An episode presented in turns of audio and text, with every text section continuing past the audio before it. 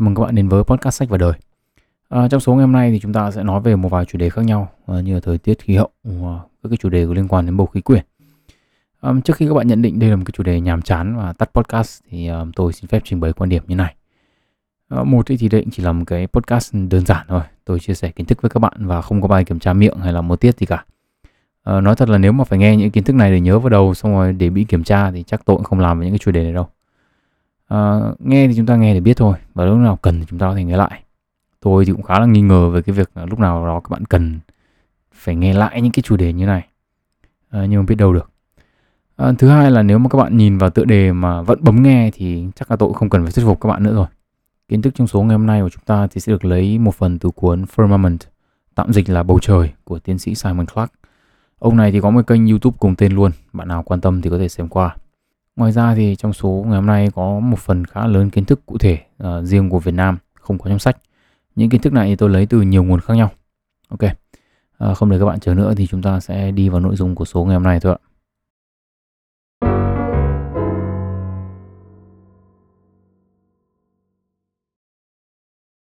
À, cũng giống như tất cả số khác thì đầu tiên là chúng ta sẽ đi về định nghĩa trước đúng không ạ?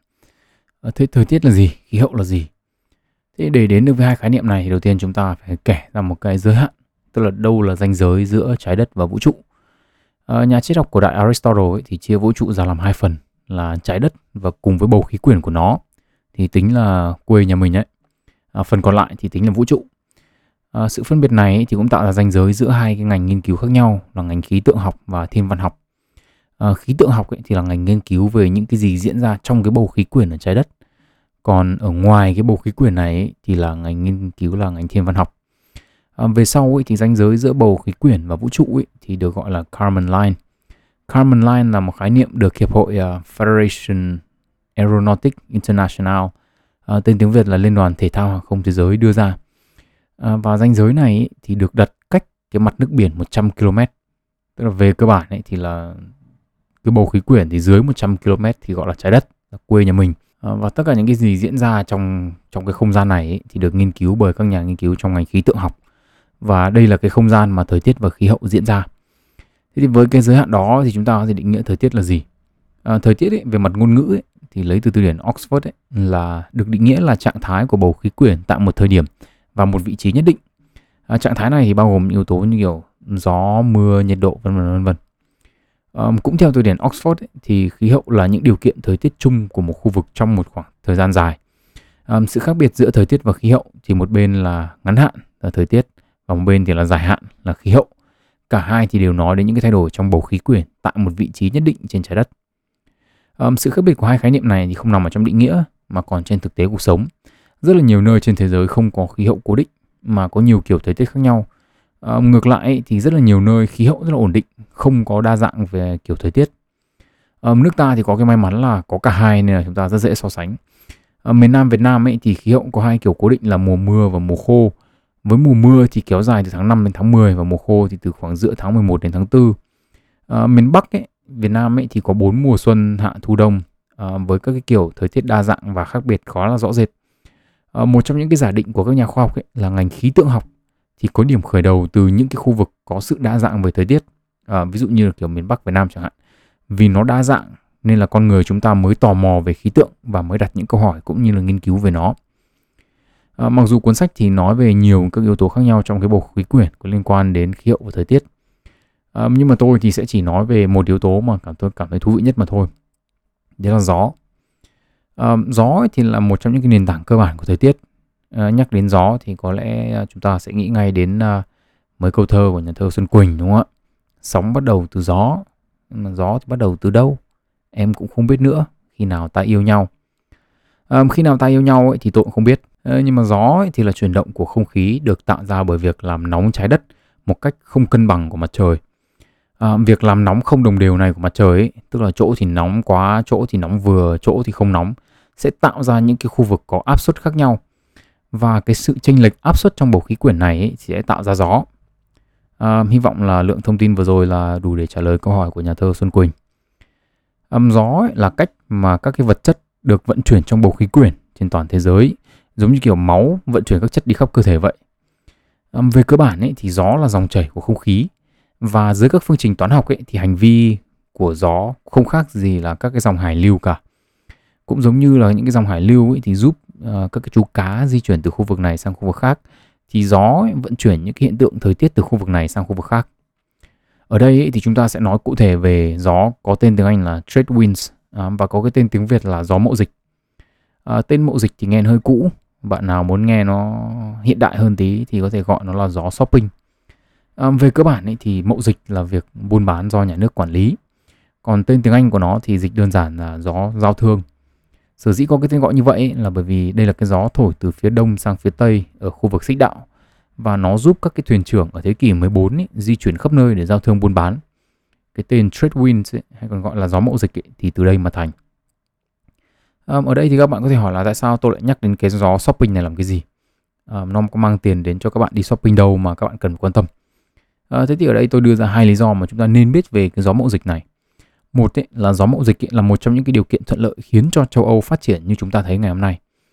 À, vào đầu thế kỷ 15 ấy, thì các nước châu Âu đi đầu là những người Bồ Đào Nha và Tây Ban Nha ấy, thì đã tận dụng gió mậu dịch để cải thiện giao thương buôn bán và cái việc này ấy, thì mang lại cho những quốc gia này những cái khoản lợi nhuận khổng lồ và làm nền tảng cho sự phát triển vượt bậc của họ trong nhiều mặt. Um, lý do thứ hai mà chúng ta nên biết về gió mậu dịch có liên quan đến hiện tượng thời tiết mà người Việt Nam chúng ta đã rất là quen thuộc, đây là bão nhiệt đới. À, một trong những câu hỏi mà ngày xưa tôi hay hỏi đấy là việc à, tại sao bão nhiệt đới năm nào nó cũng hình thành ngoài biển và đi vào nước ta vậy? Tại sao nó không đi theo chiều ngược lại? Đúng không ạ? Tức là nó có thù oán gì với cái nước mình cái năm quái nào nó cũng chỉ đi về bên bên tay trái thôi. Thế thì câu trả lời chính là gió mậu dịch. Gió mậu dịch thì thổi từ phía đông sang phía tây và như thế thì những cơn bão hình thành ngoài biển Đông ấy, thì sẽ đẩy vào đất liền Việt Nam. À, năm nào mà rơi vào chu kỳ La Nina ấy, thì những cái cơn gió mậu dịch này còn hoạt động mạnh hơn nữa. Um, hai nghiên cứu của các nhà nghiên cứu thuộc Viện Khoa học Khí tượng Thủy văn và Biến đổi khí hậu Việt Nam uh, và Trung tâm Khoa học và Công nghệ Khí tượng Thủy văn và Môi trường lần lượt vào năm 2014 và 2016 cho thấy là trong giai đoạn La Nina ấy, thì lượng mưa ở 8 khu vực khí hậu khác nhau của Việt Nam là tăng và có thể giúp giải thích hiện tượng lũ lụt và ngập úng lúa uh, nhiều gấp đôi trong cái chu kỳ El Nino. Um, và cái lượng mưa tăng ở khu vực miền Trung Việt Nam ấy là một uh, ở trong những cái chu kỳ La Nina này ấy, là có thể một phần do ảnh hưởng của của cái loại gió mậu dịch này. Um, nói thật là tôi đọc hai nghiên cứu này thì cũng chỉ hiểu được khoảng à, 40% thôi. Uh, nhưng mà tôi vẫn muốn trích dẫn ở đây vì uh, tôi thấy là trừ những thằng rốt rốt đọc nghiên cứu không hiểu hết ra thì Việt Nam mình nhiều người giỏi phết.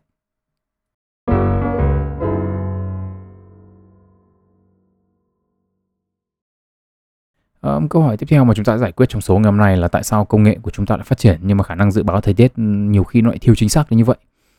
Thì để hiểu được vấn đề này chúng ta cần đến với một học thuyết có tên là Chaos Theory à, với cái tên tiếng Việt là học thuyết hỗn loạn. Về cơ bản ấy, thì học thuyết hỗn loạn này là ngành nghiên cứu về những cái hành vi mang tính chất ngẫu nhiên hoặc không dự đoán được trong một hệ thống mà cái hệ thống đó thì được vận hành bởi những cái quy luật cố định. Nói một cách đơn giản hơn ấy, là trong một cái hệ thống mà chúng ta biết hết được tất cả các quy luật rồi thì đáng nhẽ ra ấy, là tất cả mọi thứ đều có thể tính toán được. À, nhưng mà trên thực tế thì những gì xảy ra lại rất là khác so với những cái tính toán của chúng ta. Nguyên nhân ấy là do những cái thay đổi rất là nhỏ trong hệ thống có thể gây ra những cái thay đổi rất lớn về sau đó. À, một trong những cái ví dụ thực tế nhất của học thuyết hỗn loạn này chính là việc dự báo thời tiết. À, tình trạng của bầu khí quyển và tất cả những gì diễn ra trong đó ấy, mà chúng ta gọi là thời tiết ấy, bao gồm nhiều yếu tố khác nhau. À, ví dụ như là áp suất không khí này, nhiệt độ này, độ ẩm này, gió này, vân vân vân vân. Về cơ bản ấy, thì khoa học hiểu khá là rõ sự hình thành, phát triển cũng như là cách mà các cái yếu tố này tương tác với nhau. À, từ những kiểu biết này ấy, thì chúng ta có thể phát triển ra những cái phương trình toán học phức tạp để dự đoán thời tiết một cách khá là chính xác trong một cái phạm vi địa lý nhất định. Tuy nhiên ấy, vì những cái phương trình này quá phức tạp ấy, nên là sai số ở một đến hai điểm nhỏ nhỏ thôi ấy, thì cũng có thể khiến cho cái kết quả của phương trình nó khác hẳn nhau. À, một cái cách để so sánh mà chúng ta có thể dễ hiểu đấy là cái quy trình làm việc nào đó mà nó càng cần nhiều người ấy, thì cái tỷ lệ sai của nó càng cao. À, bởi vì chỉ cần một người sai là có thể dẫn đến những người khác cũng sai theo và như thế thì cả cái quy trình đấy có thể sai. À, kết quả thực tế thì có thể khác xa với cả kết quả tính toán. À, dự báo thời tiết ở đây thì cũng tương tự như vậy. Trong việc dự báo thời tiết ấy, thì sai số có thể đến từ hai nguồn, khiến cho thời tiết mà càng xa thời điểm dự báo ấy, thì càng khó đúng. Ở đây tức là ví dụ là nếu chúng ta lấy dữ liệu từ thứ hai chẳng hạn thì dự báo cho thứ ba tỷ lệ đúng là khoảng 90% đi. Thì cùng cái số liệu đấy mà dự báo cho thứ tư ấy, thì chỉ đúng được đôi khi được 60% thôi. Muốn tỷ lệ đúng dự đoán đúng cho ngày thứ tư nó cao hơn ý, thì thứ ba chúng ta lại phải lấy dữ liệu lại kiểu như vậy um, hai nguồn sai số ở đây thì một là độ thiếu chính xác từ thiết bị đo lường và hai là sai số từ thiết bị tính toán. À, thiết bị đo lường ấy thì có thể vừa không chính xác vừa có thể không đủ. Nói như này cho các bạn dễ hiểu.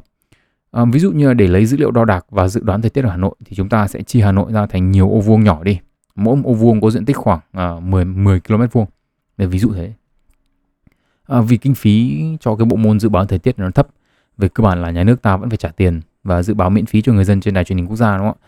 Nên là trong mỗi một cái ô vuông này chúng ta 10 km vuông mà chúng ta chỉ đặt được một trạm khí tượng thủy văn mà thôi. Ờ, đáng nhẽ ra là nếu mà đặt được hai hoặc là ba trạm chẳng hạn thì chúng ta có dữ liệu nó chính xác hơn. Nhưng mà vì là chỉ có một thôi nên là số liệu gửi về nó sẽ không được chính xác. Ngoài ra ấy, nếu thiết bị của chúng ta là những cái thiết bị đời cũ hơn thì việc thu thập dữ liệu cũng có thể không được chính xác nữa.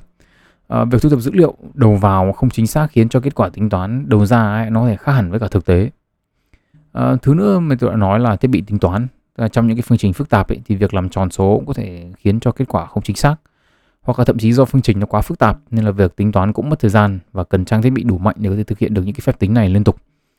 Um, lý do là phải tính liên tục ấy, là bởi vì chúng ta có dữ liệu truyền về liên tục và như vậy thì việc tính toán phải diễn ra liên tục. À, máy móc mà chậm ấy, thì việc tính toán có thể đưa ra những kết quả không chính xác à, và không phù hợp với thời điểm. À, nhưng ở đây thì mới chỉ là những khó khăn đầu tiên của việc dự báo thời tiết thôi. À, giống như tôi đã nói ấy, thì dự báo thời tiết dựa trên việc là chia một vùng địa lý ra làm nhiều ô vuông khác nhau và thu thập dữ liệu từ từng ô vuông đó. Nhưng mà cái thuật toán của chúng ta trở nên phức tạp hơn nhiều nếu mà chúng ta phải tính đến việc là thời tiết của những ô vuông cạnh nhau có thể ảnh hưởng đến nhau. Ví dụ như là chúng ta có gió mạnh từ biển thổi vào chẳng hạn, có nghĩa là dữ liệu thời tiết của ô vuông 10 km vuông ngoài biển sẽ có ảnh hưởng trực tiếp sang ô vuông bên cạnh nó là 10 km vuông ở trong đất liền. À, chưa kể đến việc là chúng ta có thể có hiệu ứng domino, tức là hiện tượng thời tiết của ô vuông A có thể bị đẩy sang ô vuông B bên cạnh nó dẫn đến việc là nó ảnh hưởng đến à, ô vuông C ở bên cạnh ô vuông B. Ví dụ như vậy. À, hiệu ứng domino này trong thời tiết ý, còn được biết với cái tên là hiệu ứng cánh bướm. À, đây là một cái học thuyết được khá là nhiều các nhà khí tượng học theo đuổi. À, về cơ bản thì hiệu ứng cánh bướm trong thời tiết ý, thì nói rằng là đôi cánh của con bướm thì có thể tạo ra những cái thay đổi nhỏ trong bầu khí quyển.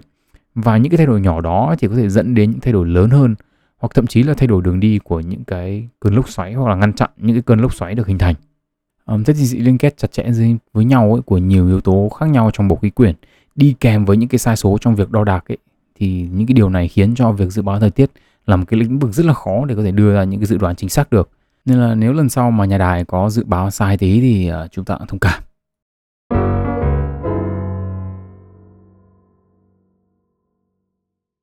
Trong phần tiếp theo thì chúng ta sẽ đổi hướng nói chuyện. À, thay vì nói về hiện tại thì chúng ta sẽ nói về quá khứ. Cụ thể là chúng ta sẽ đến với một câu hỏi mà tôi thường xuyên hỏi khi mà nghe về các loại nghiên cứu nói về quá khứ. Đấy là làm thế quái nào mà các nhà khoa học biết được thời tiết và khí hậu của trái đất hàng triệu năm về trước nó như nào. À, một trong những cái so sánh mà chúng ta hay được nghe khi nói về biến đổi khí hậu đúng không ạ? Tức là đấy là việc mà tốc độ tăng của nhiệt độ trái đất thì cao hơn với việc tăng nhiệt độ của những cái kỷ nguyên trước đây. Thế trước đây là những kỷ nguyên nào? Ờ, ông nào sống ở thời kỳ khủng long để mà đo nhiệt độ để mà biết được là nhiệt độ cái thời đó nó như nào đúng không ạ? Um, thế thì để trả lời được câu hỏi này chúng ta cần phải đến với ờ, Nam Cực. Lớp tuyết dày ở Nam Cực ý, thì có thể được nhìn nhận như là một cái cỗ máy thời gian. Um, lớp tuyết rơi mỗi năm ấy chỉ sẽ tích tụ lại dày khoảng vài mm thôi, năm này qua năm khác. Ờ, các nhà khoa học ấy thì có thể phân biệt giữa hai lớp tuyết rơi của hai năm cạnh nhau bằng cách nhận biết là giữa lớp tuyết mùa đông và lớp tuyết mùa hè. Đúng không? ạ? Tức là bình thường chúng ta sẽ có mùa đông dọn đến mùa hè, xong mùa hè dọn đến mùa đông. Mùa hè ấy, thì lượng tuyết rơi nó ít hơn và tinh thể tuyết thì nó nhỏ hơn. Mùa đông thì ngược lại lớp tuyết rơi dày hơn và tinh thể tuyết nó to hơn. Các bạn lưu ý đây là năm cực mùa mùa quãi nào tuyết nó cũng rơi hết. Um, thế thì như vậy thì chúng ta càng đào sâu ấy thì chúng ta càng nhìn xa về quá khứ đúng không ạ? Hết năm này sang năm khác khi mùa đông này sang mùa hè sang mùa đông mùa hè. Um, và đến cái thời điểm mà xuất bản cuốn sách tức là khoảng đầu năm 2022 ấy, thì các nhà khoa học đã đào khoảng 3 km tuyết và tiếp cận được với lớp tuyết rơi trên trái đất khoảng 2,7 triệu năm về trước. Um, trong những cái lớp tuyết này ấy, thì là những cái bong bóng khí cực kỳ nhỏ. Tức là khi mà tuyết nó rơi xuống ấy, thì là nó kéo theo những cái bong bóng khí này và những cái bong bóng khí này ấy, thì bị chôn theo những cái tinh thể tuyết. Và nó cứ nằm im trong đó chờ ngày được lôi lên thôi. Thế thì những cái bong bóng khí này ấy, chính là những cái mẫu vật chứa thông tin về khí hậu và thời tiết của hàng triệu năm về trước. Khi mà phân tích những cái mẫu vật này ấy, thì các nhà khoa học thấy được cái sự khác biệt về khí hậu trong những thời kỳ khác nhau của trái đất tức là bầu khí quyển tại một thời điểm này thì có những cái chất gì có những cái khí gì thành phần của những cái không khí đó ra sao? Từ năm này qua năm khác thì những cái thành phần đó thay đổi như thế nào? Um, so với cái thời hiện đại của chúng ta thì nó khác ngày xưa như nào? Vân vân vân vân. Thế thì đây chính là cách mà các cái nhà khoa học nghiên cứu về khí hậu và thời tiết của những cái kỷ nguyên trước đây của trái đất. À, một cái phần kiến thức nhỏ nữa uh, cần có để chúng ta hiểu hơn về lịch sử khí hậu và nhìn lịch sử nói chung ấy là isotope, tiếng Việt là đồng vị. Đồng vị là những biến thể khác nhau của của một nguyên tố hóa học. À, chúng có số proton giống nhau nhưng mà số neutron thì lại khác nhau nên là khối lượng khác nhau. À, bạn nào mà mù hóa giống tôi thì có thể nghĩ đến cái phép so sánh nó đơn giản hơn rất là nhiều là có hai quả, đây là quả dưa chuột và dưa hấu. Cùng là dưa nhưng mà một quả nhẹ hơn thì là quả dưa chuột, còn quả nặng hơn thì là quả dưa hấu. Thế thì ở đây chúng ta quan tâm đến hai đồng vị của oxy là oxy 16 và oxy 18. À, phần lớn oxy trên trái đất ấy, thì là oxy 16, bao gồm 8 proton và 8 neutron. Um, và khoảng 0,2% oxy trên trái đất ấy, là oxy 18, tức là có 8 proton và 10 neutron. Thế thì phần lớn cái lượng oxy 18 này ấy, thì là nằm ở trong các phân tử nước. Các phân tử nước ấy, mà chứa cái đồng vị oxy 18 này ấy, thì là nặng hơn các phân tử nước có chứa đồng vị oxy 16. Chính vì thế những cái phân tử này ấy, khi mà ở trong mây ấy, thì dễ biến thành mưa hơn vì nó nặng hơn mà đúng không ạ thì nó dễ biến thành mưa hơn những cái phân tử nước chứa oxy 16 và bản chất thì chúng nó cũng khó bốc hơi hơn những cái phân tử nước chứa oxy 16 mặc dù cái sự khác nhau ấy thì nó rất là nhỏ nhưng mà khi tính trên diện rộng ấy tức là cả một cái hành tinh ấy thì chúng sẽ tích lũy ví dụ khi mà nước ở xích đạo bốc hơi ấy thì số lượng phân tử nước có oxy 18 trong mây sẽ không nhiều đúng không? Vì nó khó bốc hơi hơn. Thế thì khi mà gió đẩy những cái đám mây này về hai vùng cực ấy, thì xác suất những cái phân tử nước chứa oxy 18 này ấy, thì nó sẽ biến thành mưa và sẽ rơi trước khi đến vùng cực cũng sẽ cao hơn. Chính vì thế, lượng nước mưa ấy cũng như là băng tuyết ở hai vùng cực ấy, thì gần như 100% là nước chứa oxy 16. Dựa trên thông tin này ấy, thì các nhà khoa học có thể biết được nhiệt độ của một năm bất kỳ trong lịch sử là cao hay thấp. Lập luận của các nhà khoa học như sau. Nếu chúng ta tìm được hóa thạch của một năm cụ thể nào đó đúng không? Một triệu năm về trước chẳng hạn thì chúng ta có thể tìm xem tỷ lệ đồng vị oxy tồn tại trong hóa thạch đó như thế nào. Giả sử nếu tỷ lệ oxy 18 trên 16 là cao, tức là oxy 18 nhiều và oxy 16 thì không quá nhiều ấy, thì có nghĩa là năm đó lạnh. Năm mà lạnh ấy thì băng nó không tan. Băng mà không tan ấy thì phần lớn oxy 16 là bị nhốt ở hai vùng cực là nhiều. Nếu mà tỷ lệ oxy 18 trên oxy 16 thấp, có nghĩa là rất là nhiều oxy 16 mà ít oxy 18 ấy, thì nhiệt độ trái đất năm đó là cao. Băng tan ở hai cực và oxy 16 ấy thì được giải thoát ra khỏi băng và nó chạy toán loạn khắp nơi, dẫn đến việc là tỷ lệ oxy 16 so với oxy 18 là tăng. Thế thì nhờ việc tính toán được nhiệt độ dựa trên tỷ lệ oxy 16 và oxy 18 này ấy, thì cho phép chúng ta tính được nhiệt độ của trái đất của bất kỳ năm nào mà chúng ta có hóa thạch. Có dữ liệu nhiệt độ của nhiều năm ấy thì chúng ta sẽ biết được khí hậu trong từng thời kỳ trong lịch sử trái đất thì nó sẽ như thế nào.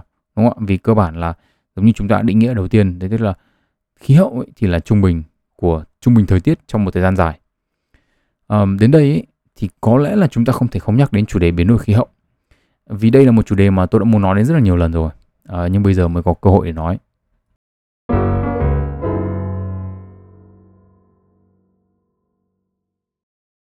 Ờ, để nói về biến đổi khí hậu, nguyên nhân cũng như hệ quả của nó thì có lẽ phải đi hết cả một quyển sách mới hết. Và có lẽ là đến một lúc nào đó thì tôi sẽ làm riêng một số podcast về cái chủ đề này. Nhưng mà để chọn nội dung cho một phần của một số podcast thôi ý, thì tôi sẽ chọn nói về cái cơ chế cơ bản nhất của việc trái đất nóng lên và cũng như phần trước ấy thì là hệ quả của nó đến Việt Nam của chúng ta thay vì là hệ quả của nó lên hệ sinh thái trên trái đất nói chung. Thế đầu tiên là chúng ta sẽ nói về hiệu ứng nhà kính đúng không ạ? Cái này thì nghe là quá quen rồi. Thế nhưng mà chính xác thì nó diễn ra như nào? Thế thì mặt trời ấy, khi mà chiếu ánh sáng xuống mặt đất ấy, thì có hai khả năng có thể xảy ra. Một là ánh sáng mặt trời có thể được phản chiếu ngược lại vào vũ trụ hoặc là nó bị hấp thụ bởi trái đất. Nếu mà ánh sáng mặt trời mà bị phản chiếu ngược lại vào vũ trụ ấy, thì nó không góp phần làm nóng trái đất lên. Nhưng mà ngược lại, ấy, nếu mà trái đất mà hấp thụ ánh sáng mặt trời ấy, thì một phần nhiệt từ ánh sáng đó ấy, sẽ được thả vào bầu khí quyển. Thế thì các loại không khí trong bầu khí quyển ấy, thì có thể làm chậm hoặc ngăn chặn sự phát tán nhiệt này vào vũ trụ. Và những loại khí này ấy, thì được gọi là khí nhà kính. Chúng ta hiểu nôm na là chúng hoạt động như một cái chăn giữ nhiệt cho trái đất đấy. Um, đây là một cái hiện tượng hoàn toàn bình thường và nếu mà không muốn nói là cần thiết trong việc giữ và bảo tồn sự sống.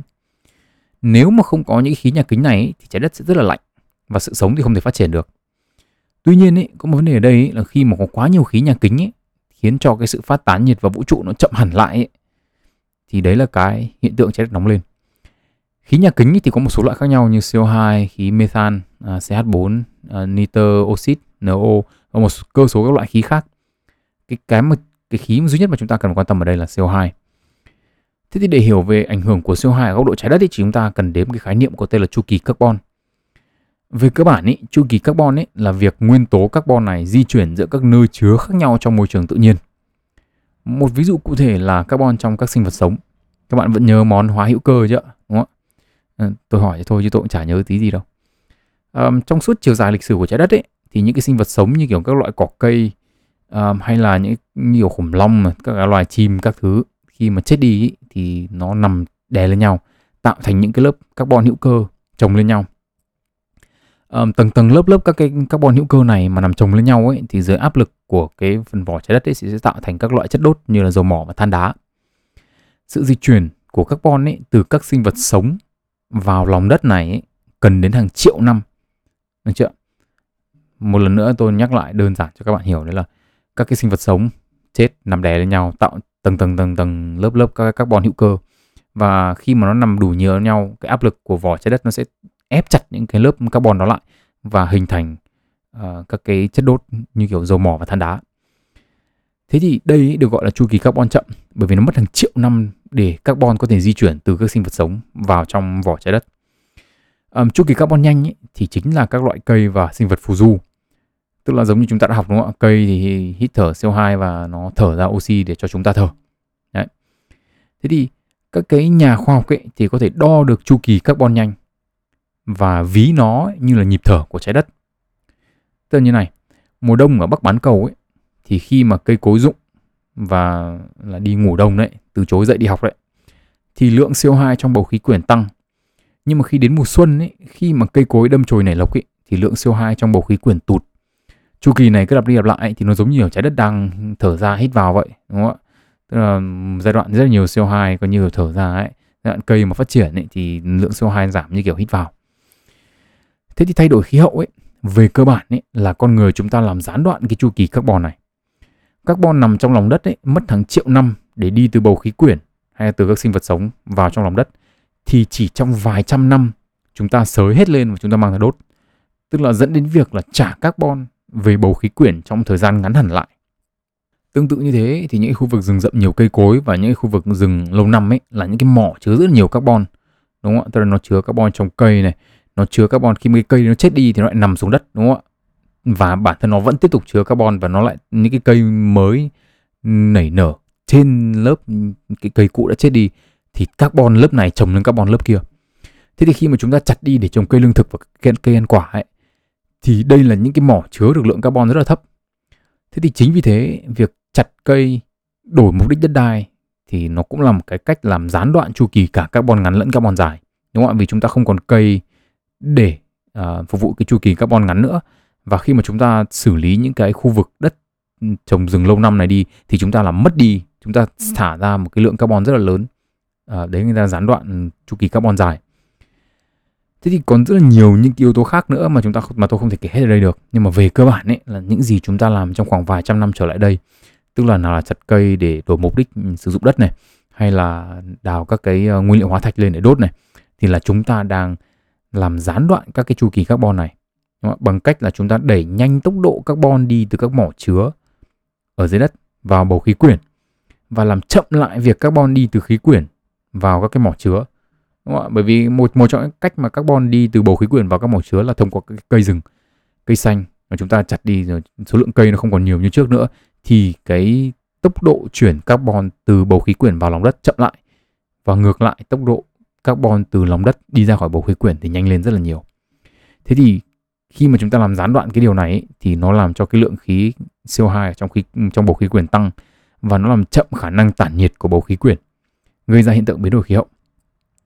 Việt Nam của chúng ta ấy là một trong những nước đóng góp một cái lượng khí thải CO2 rất là lớn vào bầu khí quyển. À, nghiên cứu của tiến sĩ Đỗ Nam Thắng của Đại học Quốc gia Úc ấy thì chỉ ra rằng là Việt Nam là nước đứng thứ 22 trên thế giới về lượng ờ, uh, CO2 thải ra từ việc đốt nhiên liệu và Việt Nam chúng ta là nước lớn thứ ba trong khu vực Đông Nam Á trong cái uh, việc đốt nhiên liệu này. Điều này cũng góp phần khiến cho chúng ta là một trong những top 10 những nước có bầu không khí ô nhiễm nhất trên thế giới. À, vậy thì Việt Nam của chúng ta sẽ bị ảnh hưởng thế nào từ biến đổi khí hậu khi mà chúng ta góp một cái phần khá là lớn vào cái vào cái công cuộc này Thế từ năm 1960 đến năm 2011 ấy, thì nhiệt độ trung bình ở những khu vực gần biển của chúng ta tăng đáng kể. Có những nơi tăng khoảng 2,4 cho đến 2,8 độ. Cả nhiệt độ tối đa lẫn nhiệt độ tối thiểu ở Việt Nam đều có xu hướng tăng. Với cái nhiệt độ tối thiểu ấy, thì tăng nhanh hơn là nhiệt độ tối đa, tức là đang nóng dần lên. Ngoài ra ấy, một điều đáng lo ngại với một đất nước có đường bờ biển dài như Việt Nam ấy là mực nước biển đang tăng, uh, trung bình khoảng 3,6 mm một năm từ năm 1993 đến năm 2018. Vùng đồng bằng sông Cửu Long ấy là một trong những vùng chịu ảnh hưởng trực tiếp của việc nước biển dâng này với việc xâm nhập mặn, trực tiếp làm giảm trữ lượng nước ngọt và diện tích đất trồng lúa. À, không chỉ thế thì việc khai thác nước ngầm quá mức dẫn đến là hiện tượng sụt lún, làm giảm độ cao so với mặt nước biển của khu vực đồng bằng sông Cửu Long. Và cái tốc độ giảm độ cao này thì đang nhanh hơn cả tốc độ nước biển dâng.